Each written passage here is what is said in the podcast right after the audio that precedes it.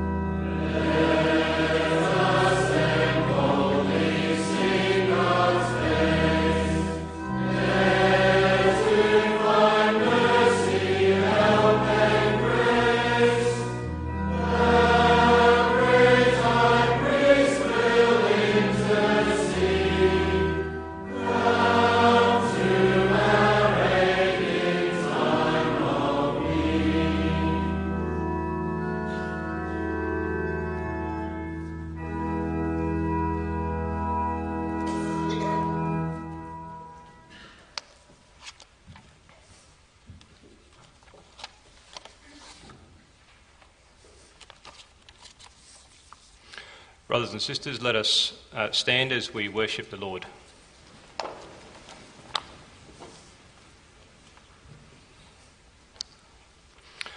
We confess that our help is in the name of the Lord who made heaven and earth. Amen. Grace to you and peace from God our Father and the Lord Jesus Christ. Amen.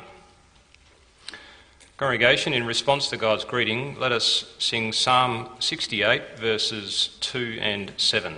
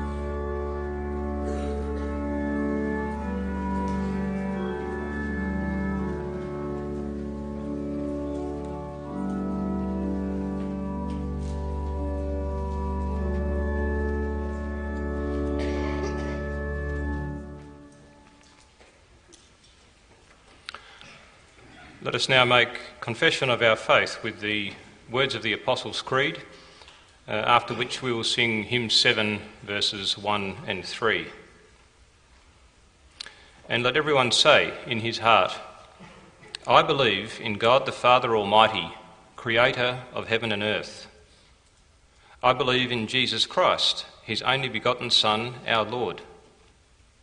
He was conceived by the Holy Spirit born of the Virgin Mary, suffered under Pontius Pilate, was crucified, dead, and buried.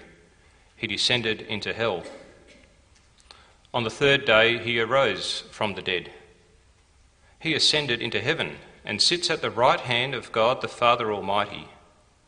From there, he will come to judge the living and the dead. I believe in the Holy Spirit. I believe a holy Catholic Church the communion of saints, the forgiveness of sins, the resurrection of the body, and the life everlasting. Amen.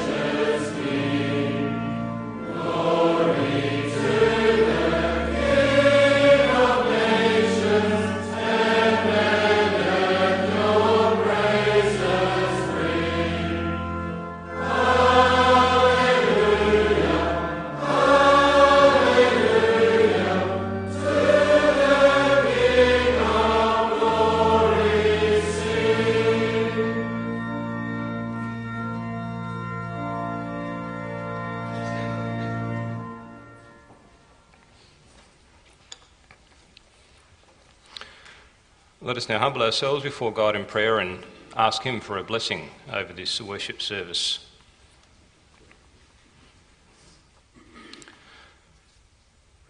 Almighty Triune God, we may come again into your presence on this Sunday afternoon, and we do so with thanks and praise in our hearts. We come to you, Triune God, Father, Son, and Holy Spirit. We may confess you as our Father, as the one who made us, as the one who provides for us in your great love, the one who sustains us day by day.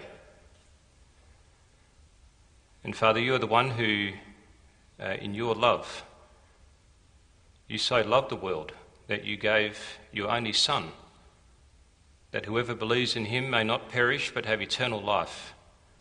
And so we also come to you as God the Son, the one who laid his glory aside, the one who came down from heaven, who became man, became one of us. Father, such an awesome reality to think uh, that you came to earth uh, in order to perform the righteousness that was required of us in our place. Our Saviour descended, He lived on earth, He died for us, yet He also ascended into heaven. And this afternoon we may uh, focus on that ascension and what it means for us also in our lives today. We have a living hope in heaven, our head to whom we may be joined as the body, as the church, from whom we may uh, receive also uh, your Holy Spirit who dwells in our hearts. And Father, we pray that you may uh, illumine our hearts with your Holy Spirit also this afternoon as we open your heart, as we open your word. Father, your Spirit that already works in us, indeed, your Spirit who has worked in us to come here again this afternoon to uh, look forward to fellowship, fellowship with you, fellowship with one another. Uh, and so we pray that you may bless uh, the reading of your word, you may bless the gospel. Father, we thank you for that gospel in our Lord Jesus Christ. The gospel which is the power unto salvation for all who believe. And we pray, work that faith in our hearts and confirm that faith in our hearts also this afternoon as uh, we uh, may again come together. We pray so for your blessing uh, over us during this worship service, and we pray it in Jesus' name. Amen.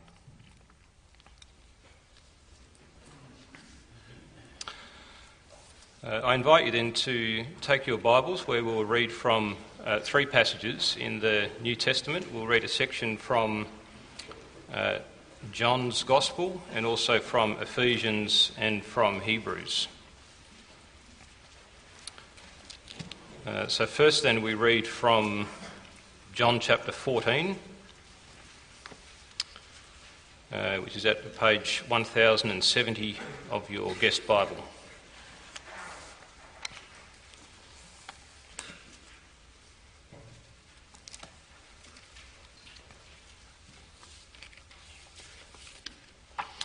Uh, so, John chapter 14, where we will read from verses 15 to 31. Where Jesus says, If you love me, you will keep my commandments. And I will ask the Father, and he will give you another helper to be with you forever, even the Spirit of truth, whom the world cannot receive because it neither sees him nor knows him. You know him, for he dwells with you and will be in you.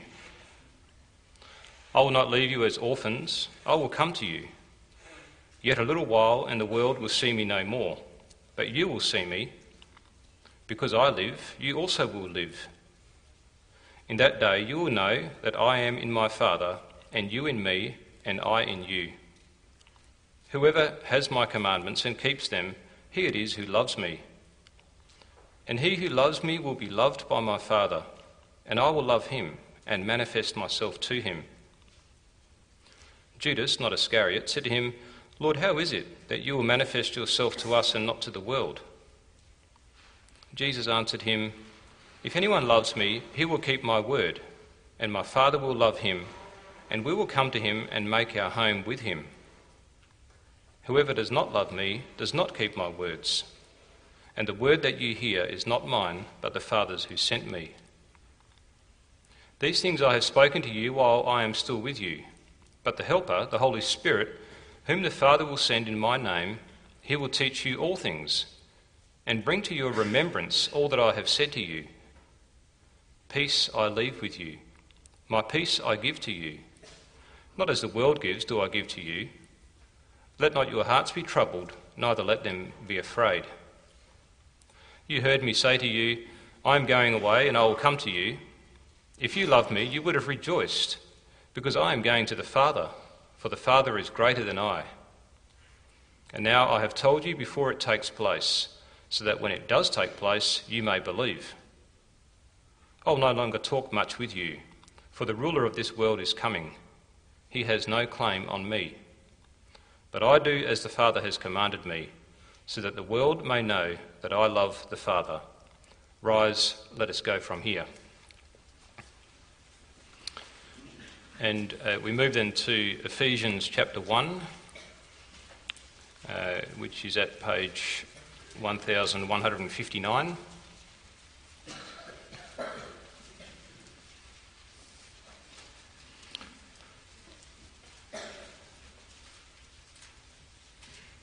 Uh, in Ephesians 1, we'll read from verses 15 to 23. Ephesians 1, verse 15 For this reason, because I have heard of your faith in the Lord Jesus and your love toward all the saints, I do not cease to give thanks for you, remembering you in my prayers, that the God of our Lord Jesus Christ, the Father of glory, may give you the spirit of wisdom and of revelation in the knowledge of him, having having the eyes of your hearts enlightened, that you may know what is the hope to which he has called you what are the riches of his glorious inheritance in the saints? And what is the immeasurable greatness of his power toward us who believe, according to the working of his great might, that he worked in Christ when he raised him from the dead and seated him at his right hand in the heavenly places, far above all rule and authority and power and dominion, and above every name that is named, not only in this age, but also in the one to come and he put all things under his feet and gave him as head over all things to the church, which is his body, the fullness of him who fills all in all. Uh, and then our final reading is from Hebrews chapter 7, page 1191.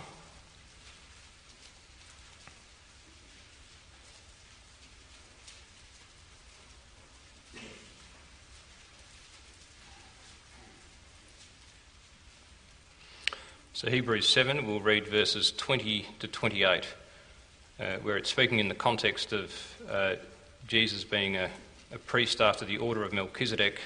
So, verse 20, and it was not without an oath, for those who formerly became priests were made such without an oath. But this one was made a priest with an oath by the one who said to him, The Lord has sworn and will not change his mind. You are a priest forever. This makes Jesus the guarantor of a better covenant. The former priests were many in number because they were prevented by death from continuing in office. But he holds his priesthood permanently because he continues forever. Consequently, he is able to save to the uttermost those who draw near to God through him, since he always lives to make intercession for them. For it was indeed fitting that we should have such a high priest holy, innocent, unstained, separated from sinners, and exalted above the heavens. He has no need, like those high priests, to offer sacrifices daily, first for his own sins and then for those of the people, since he did this once for all when he offered up himself. For the law appoints men in their weakness as high priests, but the word of the oath, which came later than the law, appoints a son who has been made perfect forever. So far, the reading of Scripture. Uh, we'll now sing Psalm 24, verses 1, 2, and 3.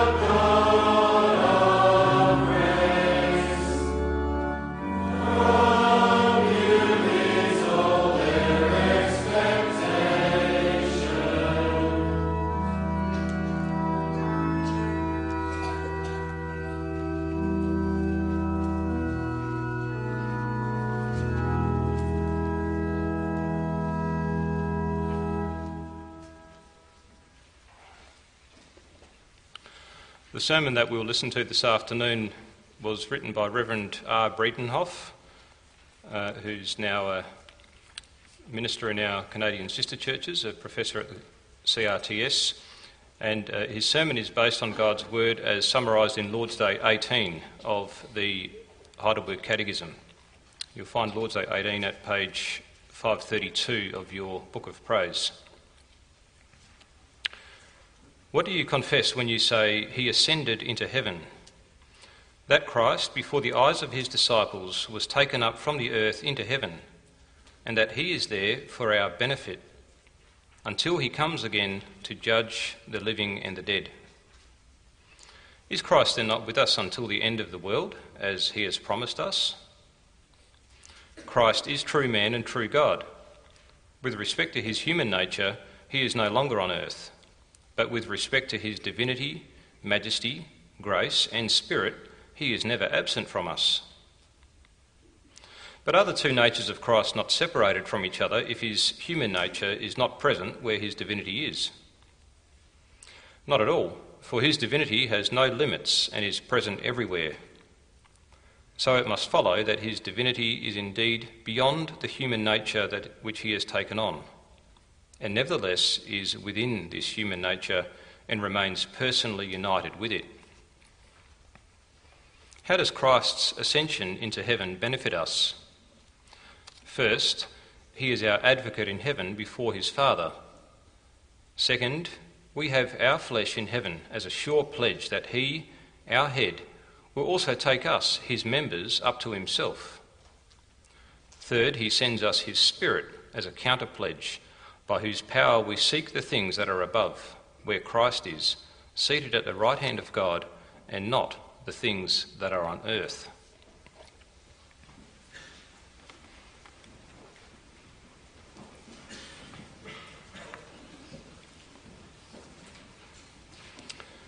After the reading of the sermon, we'll sing hymn 38, verses 1, 2, 3, and 4.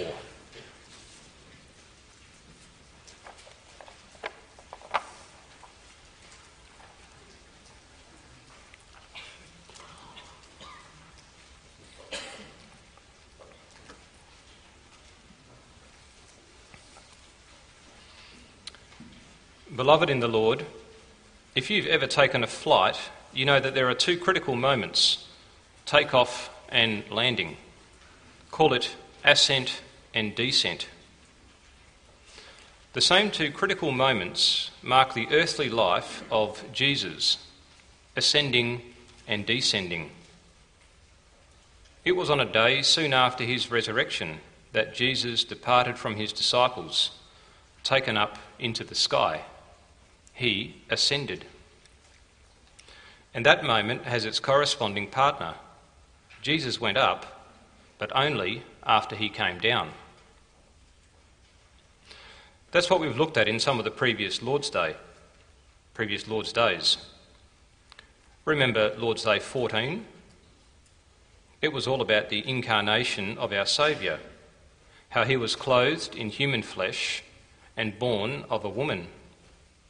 It was about how Christ came down. He left behind the glories of heaven, his high position as God's own Son, and came to this world as a mere man. He descended all the way down to the point of utter shame and misery as the object of the Father's wrath. But because of his great afflictions, Christ was also lifted up he had come down to obey his Father's command. He loved the Lord's people to the greatest extent, and so he earned his reward.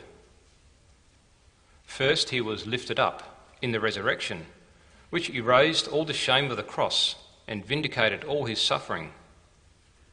And then he was lifted up in the ascension, taken into God's presence, and exalted to the highest place. This descent and ascent are key to the earthly life of our Lord. Paul writes in Ephesians chapter 4 He who descended is also the one who ascended far above all the heavens, that he might fill all things. And this is our focus this afternoon God's Word as summarised in Lord's Day 18. Christ has ascended into heaven's glory, where he is firstly benefiting us, his body, secondly, praying for us to his Father, and thirdly, dwelling with us by his Spirit. So the theme Christ has ascended into heaven's glory, where firstly he is benefiting us, his body. We don't usually like it when people move away. When those whom we love move to a different country or even to a different congregation, there can be some sadness. Things are going to change. The relationship might be harder to maintain. This was certainly true for the disciples. When Jesus was preparing to ascend, his followers were troubled. They wondered why their master was leaving and how they'd survive when he was gone. They didn't see any benefit to his departure. It seemed like a strategic setback for the kingdom. But Jesus assures his disciples of his grace by speaking these amazing words. John 14, verse 27 let not your heart be troubled, neither let it be afraid. Things were going to change, but the bond between Jesus and his people will continue, stronger and more real than ever. And he promises that for those he left behind, there are going to be rich and lasting advantages. That's one of the first things the Catechism says about the ascension of our Lord. It says in question and answer 46 Christ was taken up from the earth into heaven, and he is there for our benefit. He didn't ascend to get out of work, to retire from the business of church building, nor did he ascend to, avoid us, to, to avoid us and all our annoying problems. He went to heaven for our good. One of the texts the Catechism refers to illustrates that truth very well. Underneath question and answer 46, the Catechism mentions Luke 24, verses 50 and 51. That's a description of the last moments of Christ on earth, that scene of departure on a hill just outside Jerusalem. When he had led them out to the vicinity of Bethany, Luke writes, Christ lifted up his hands and blessed them. While he was blessing them, he left them and was taken up into heaven. Try and picture what was going on at the hill near Jerusalem when Jesus has hands lifted up as he ascends. It's kind of like when we stand on the front steps and keep waving as Grandpa and Grandma's car drives away. We keep waving holding on to those precious last moments of contact. But what Christ does when he ascends is even more powerful. He's not just lifting up his hands to wave, but to bless, a final benediction before he goes. That's how the disciples saw him go back to the Father with hands outstretched in blessing. What a powerful reminder for the disciples and for us what a beautiful assurance of the Master's lasting love. Even now that he's gone from the earth, his blessing continues. It's a benediction without interruption, no hindrance, no stopping. Hands outstretched so that he can bestow his good gifts upon us. To explore this a bit further, consider the wonderful ways Scripture speaks of our connection to Christ. It says that Christ is the head and we are his body, the members. That's a revealing image because we know from basic biology that the head gives the body its direction. So for Christ and for us. The head gives life to his body. The head gives purpose to his body. as living parts of Christ's body, united to him by faith, we share in his power and goodness. Our head might be in heaven, but there's no separation. We are still so intimately joined to him. Paul speaks to this in the latter half of Ephesians 1.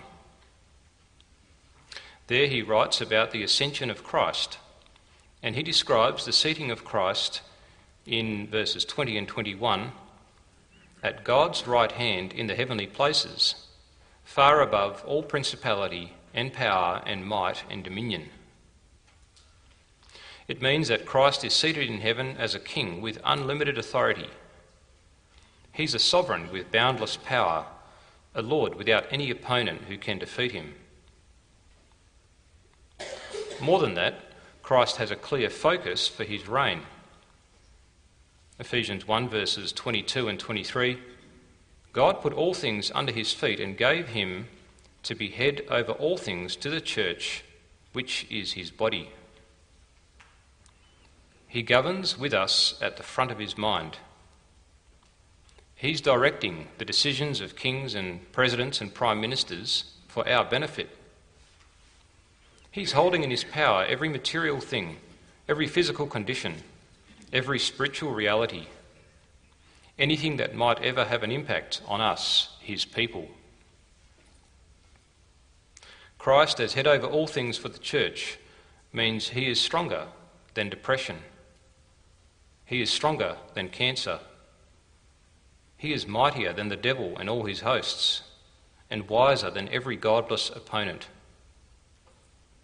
In heaven, our Saviour is ruling as King of Kings. Our redemption is his abiding goal. Beloved, let this truth give you a sure confidence. With Christ as King, we have no reason to be afraid. Fear is such a natural reaction for us, such a basic part of being human. We're scared to be out of control, scared to feel alone in this world scared to face opposition. But with Christ in heaven, our lives are secure. Remember what he said to the disciples? Let not your hearts be troubled, neither let them be afraid. Fear not, because your life is under the care of the Good Shepherd. Remember that his hands are constantly outstretched over you in blessing. And this takes us to our second point. Christ has ascended into heaven's glory, where he is praying for us to his Father.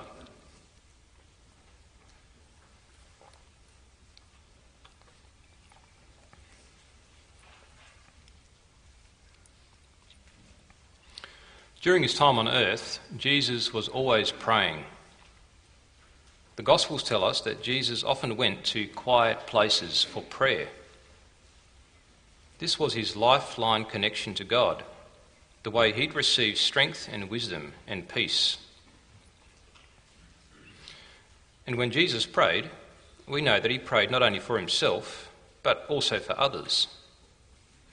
There is a beautiful example of his prayers of intercession in John 17. There he prays at length for his disciples and for all believers. They say that you can tell a lot about a person by how they pray. Prayer gives a window into the soul. If that's true, then John 17 shows us the kind of heart that Jesus had for his people. There he prays with deep compassion for us, with a powerful longing for our good, and with a steadfast concern for our cause you can hear very clearly that Jesus wants what is best for his people. These were the ones whom the Father entrusted to him, so he brings them to God's throne. And this is what the ascended Christ continues to do. He prays. The Catechism says in question and answer 49 He is our advocate in heaven before his Father. For Christ is in heaven not only as a powerful king, but also as our devoted priest. We tend to focus on the work of sacrificing that was done by the priests in the Old Testament. But another task was the work of praying, confessing the sins of the people and interceding for their needs. On Israel's behalf, the priests offered up thanksgiving for God's rich gifts, and they asked for his continued blessing. Constantly, the priests petitioned God for his people, asking the Lord to hear and to answer. In that same tradition, Christ, our great high priest in heaven, is offering up petitions to God. Paul tells us this in Romans 8, verse 34. Jesus Christ is at the right hand of God and is interceding for us. Sitting beside the throne of God the Father, perfectly one with Him in every way, Christ is in the best position to speak to the Father on our behalf. Our reading in Hebrews 7, verse 25, puts it this way Christ always lives to make intercession for us. Notice that prayer isn't just a sideline activity for him, something for him to do when he's not busy ruling the universe.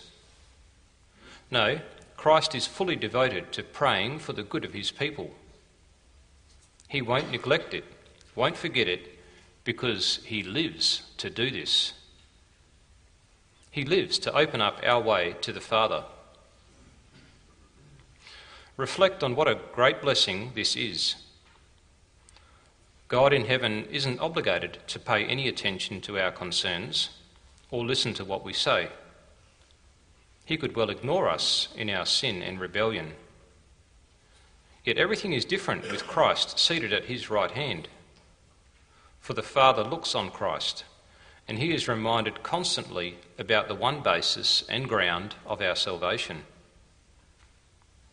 His beloved Son went down and offered the one time sacrifice of blood to make us his own, to secure our salvation. No further persuading is needed. When Christ prays, the Father listens. Says Hebrews about our Saviour such a high priest was fitting for us, who is holy, blameless, undefiled, separate from sinners, and has become higher than the heavens. Hebrews 7, verse 26. In perfect holiness, Christ is in a league of his own, so different to us sinners. And yet, Christ prays with real understanding. During his earthly ministry, he was surrounded by people who were just like us conceited people, frail people, and forgetful, doubters, warriors, and complainers. So Jesus knows how our faith today can be so fragile and so small. He knows how hard it is for us to stand firm under temptation how hard it is for us to do the will of God. Christ knows our condition and he prays for us with understanding. Do we think about Christ's prayers or value them as we should? When we're filled with anxiety about our children, or feeling trapped in our sin, or struggling in one of our relationships, then we can be comforted in knowing that the Father's eyes are already upon us. Even before we have thought to pray about it, or even as we struggle to put it into words, Christ is bringing all our needs, great and small, constantly before the Lord our God. The Father knows what we need, even before we ask Him. The Belgian Confession speaks of this in Article 26, which deals with Christ's intercession we believe we have no access to God except through the only mediator and advocate, Jesus Christ the righteous. For this purpose he became man, that we might not be barred from, but have access to the divine majesty. Christ reunites us to God, and he tells us and shows us that we can trust in the Father.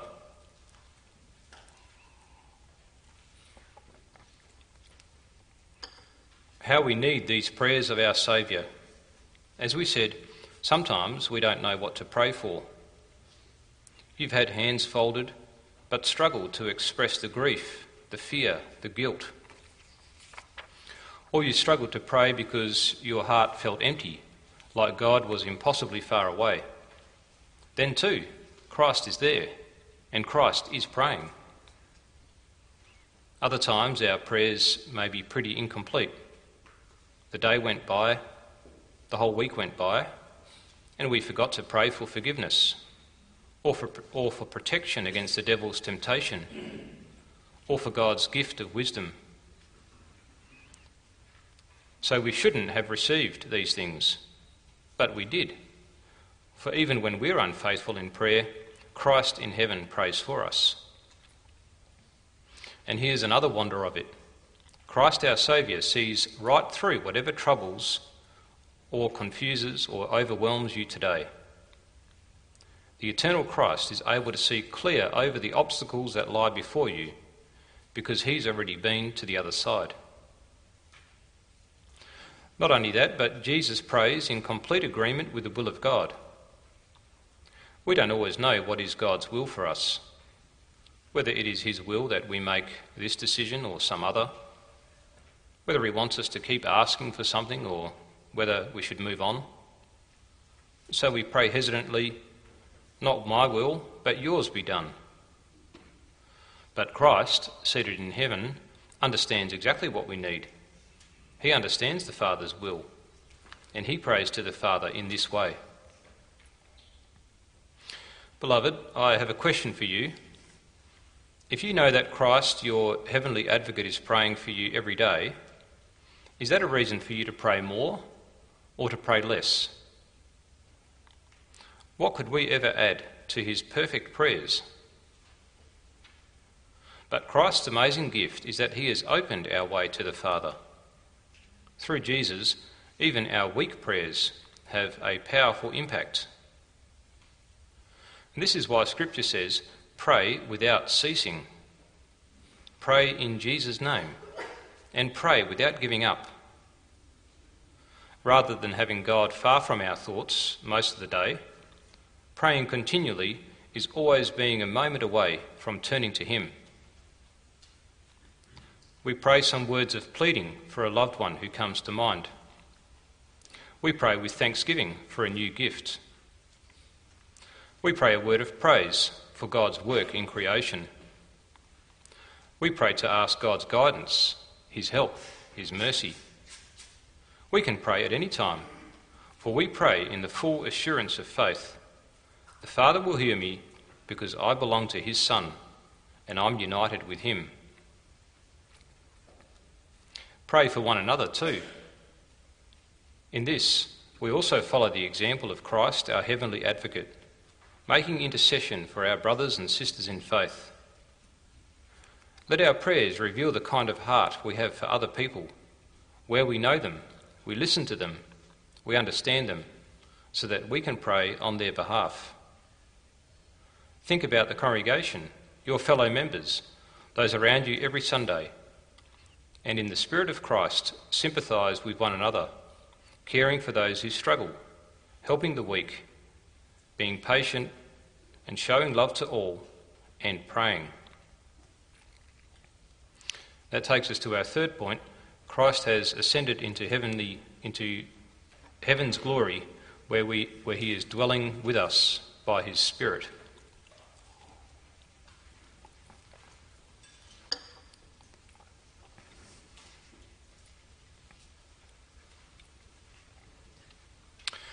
We said that when someone moves away, relationships tend to suffer. We might have left, but everyone back home goes on with their daily lives, and so people end up drifting apart. Not so with us and Christ. That's because He's gone, but still very present.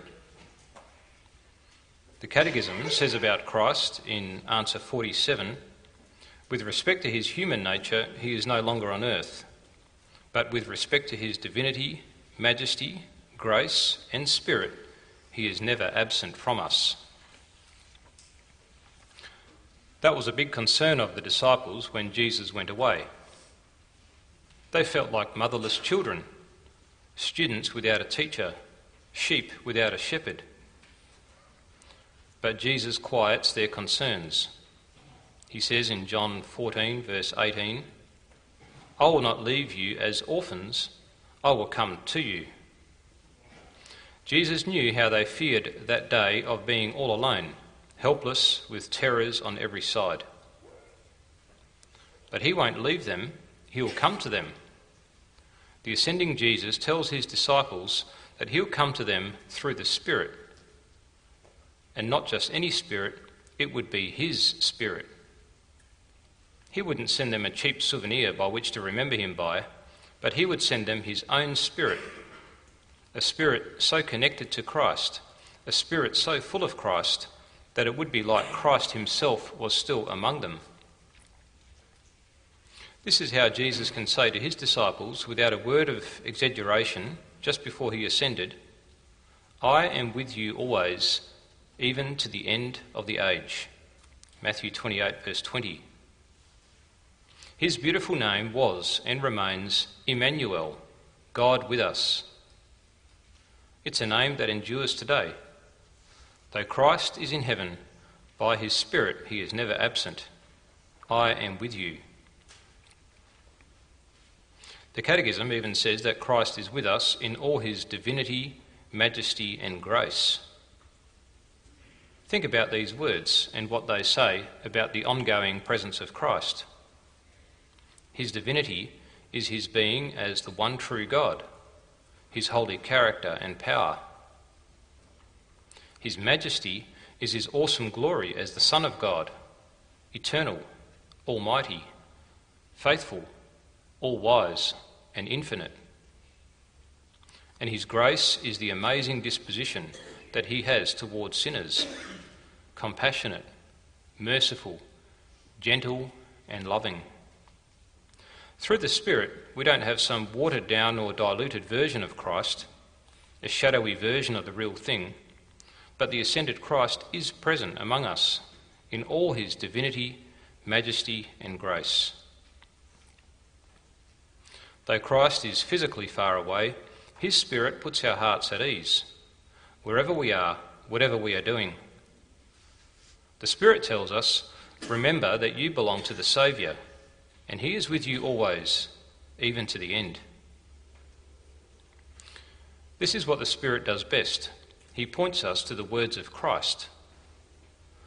That is what Jesus promised in John 14, where we read in verse 26 The Helper, the Holy Spirit, will teach you all things and bring to your remembrance all things that I said to you.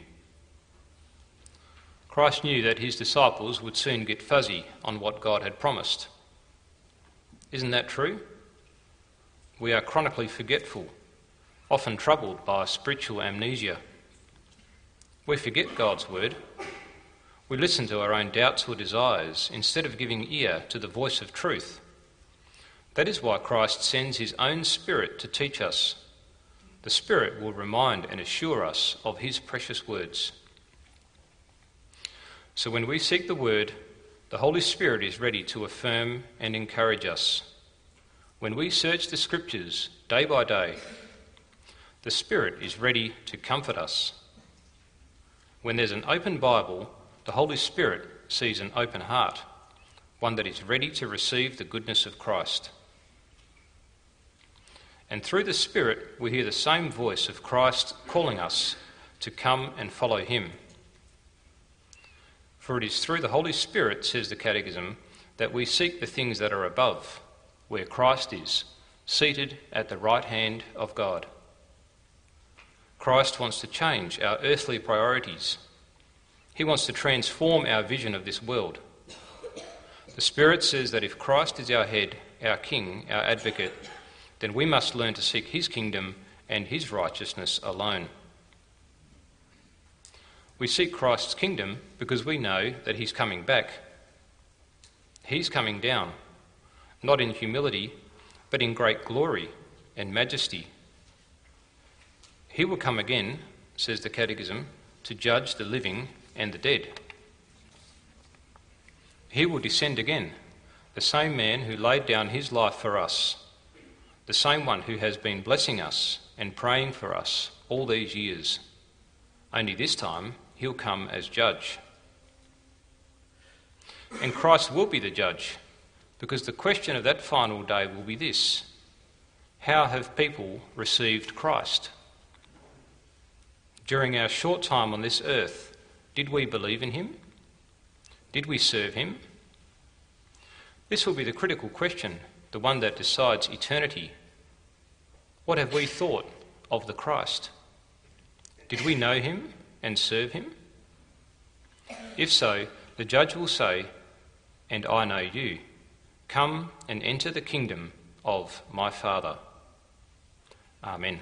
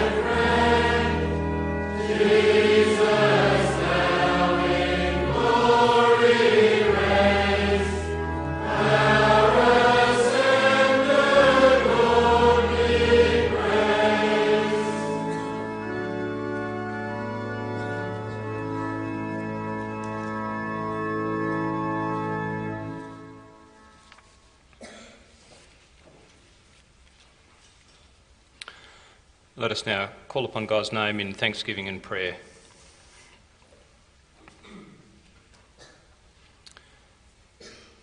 Almighty gracious God, we give you thanks for this Sunday that you've given to us, this first day of a new week on which we could rest, on which we could open your word and worship you. Worship you together as congregation. Worship our Lord Jesus Christ, who is seated at your right hand.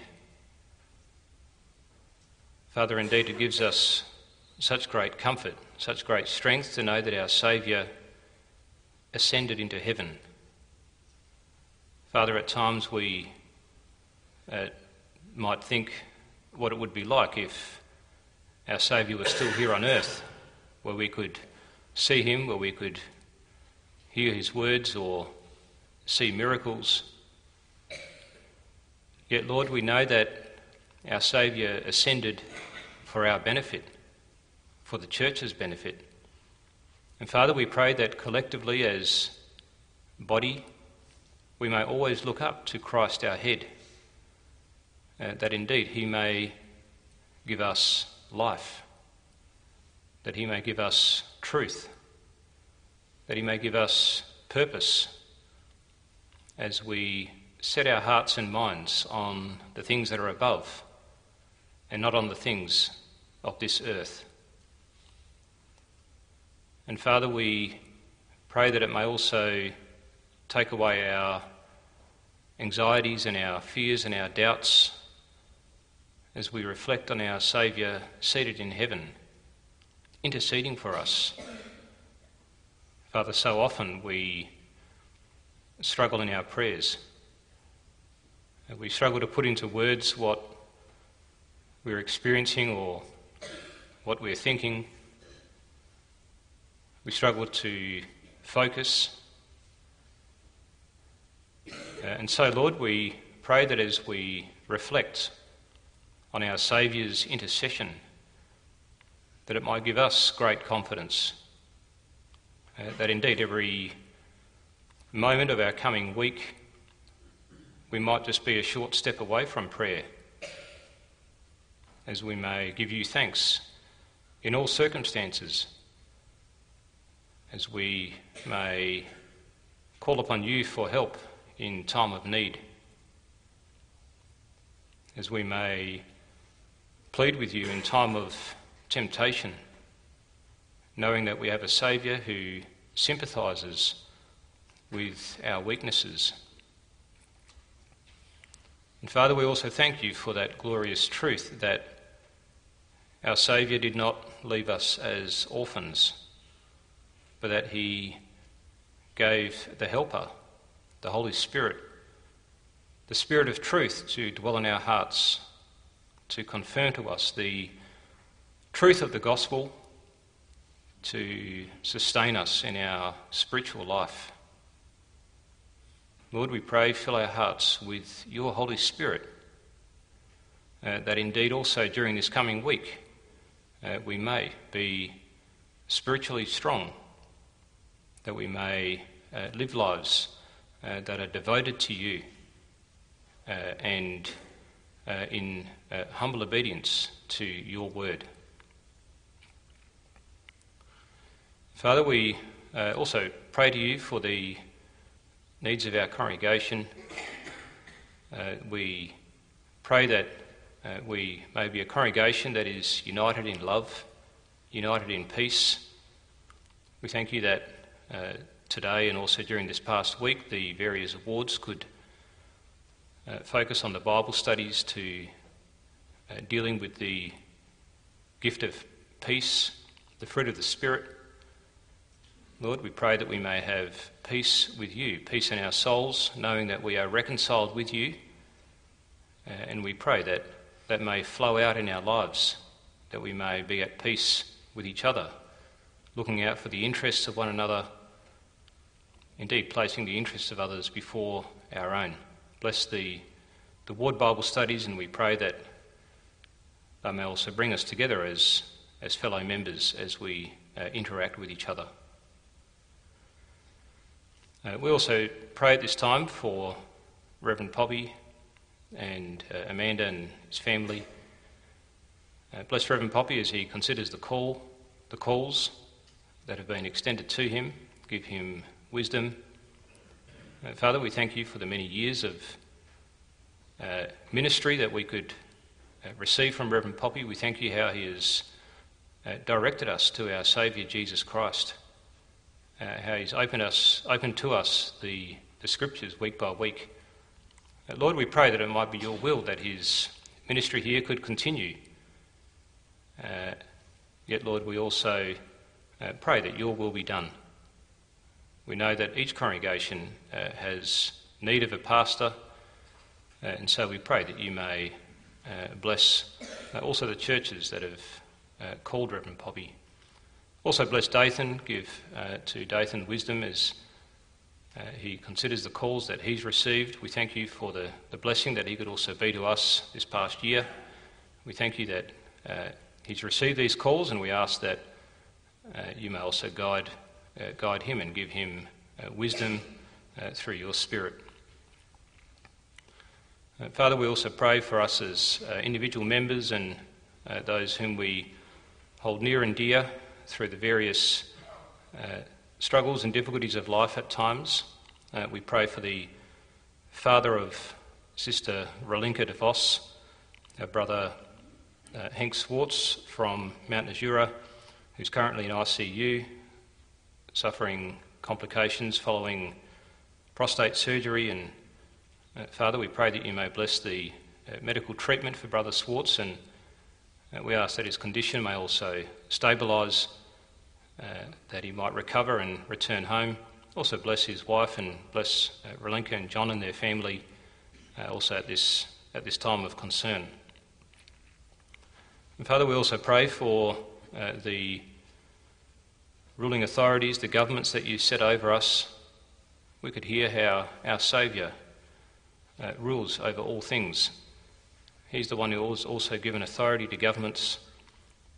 We pray especially during this coming week when we uh, hear about laws that will be introduced into the WA State Parliament regarding abortion, uh, which is already so freely available. Uh, yet these laws seek to uh, make it even more freely available. Even the last few remaining restrictions are sought to be relaxed or removed entirely. Father, we confess that you are the author of life, the giver of life, the God of life.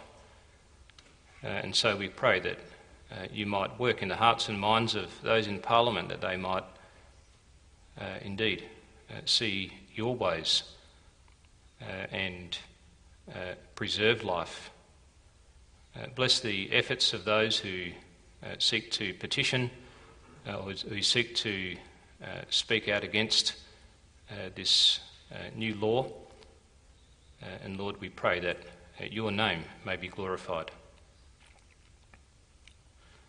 Father, we pray that you may forgive our sins of this afternoon.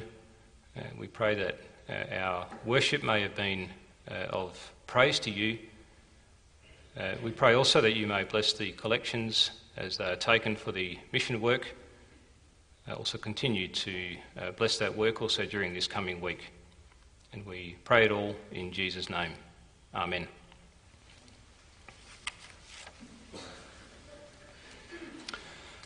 So you now have the opportunity to give your gifts of thankfulness to the Lord.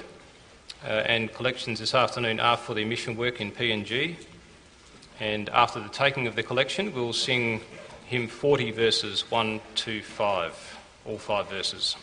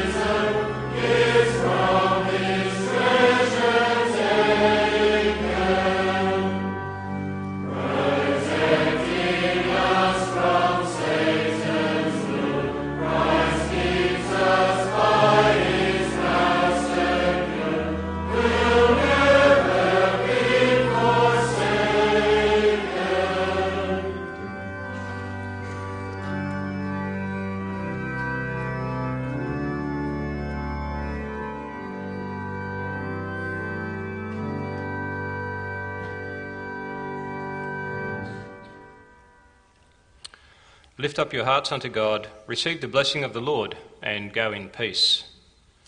The Lord bless you and keep you. The Lord make his face shine upon you and be gracious to you.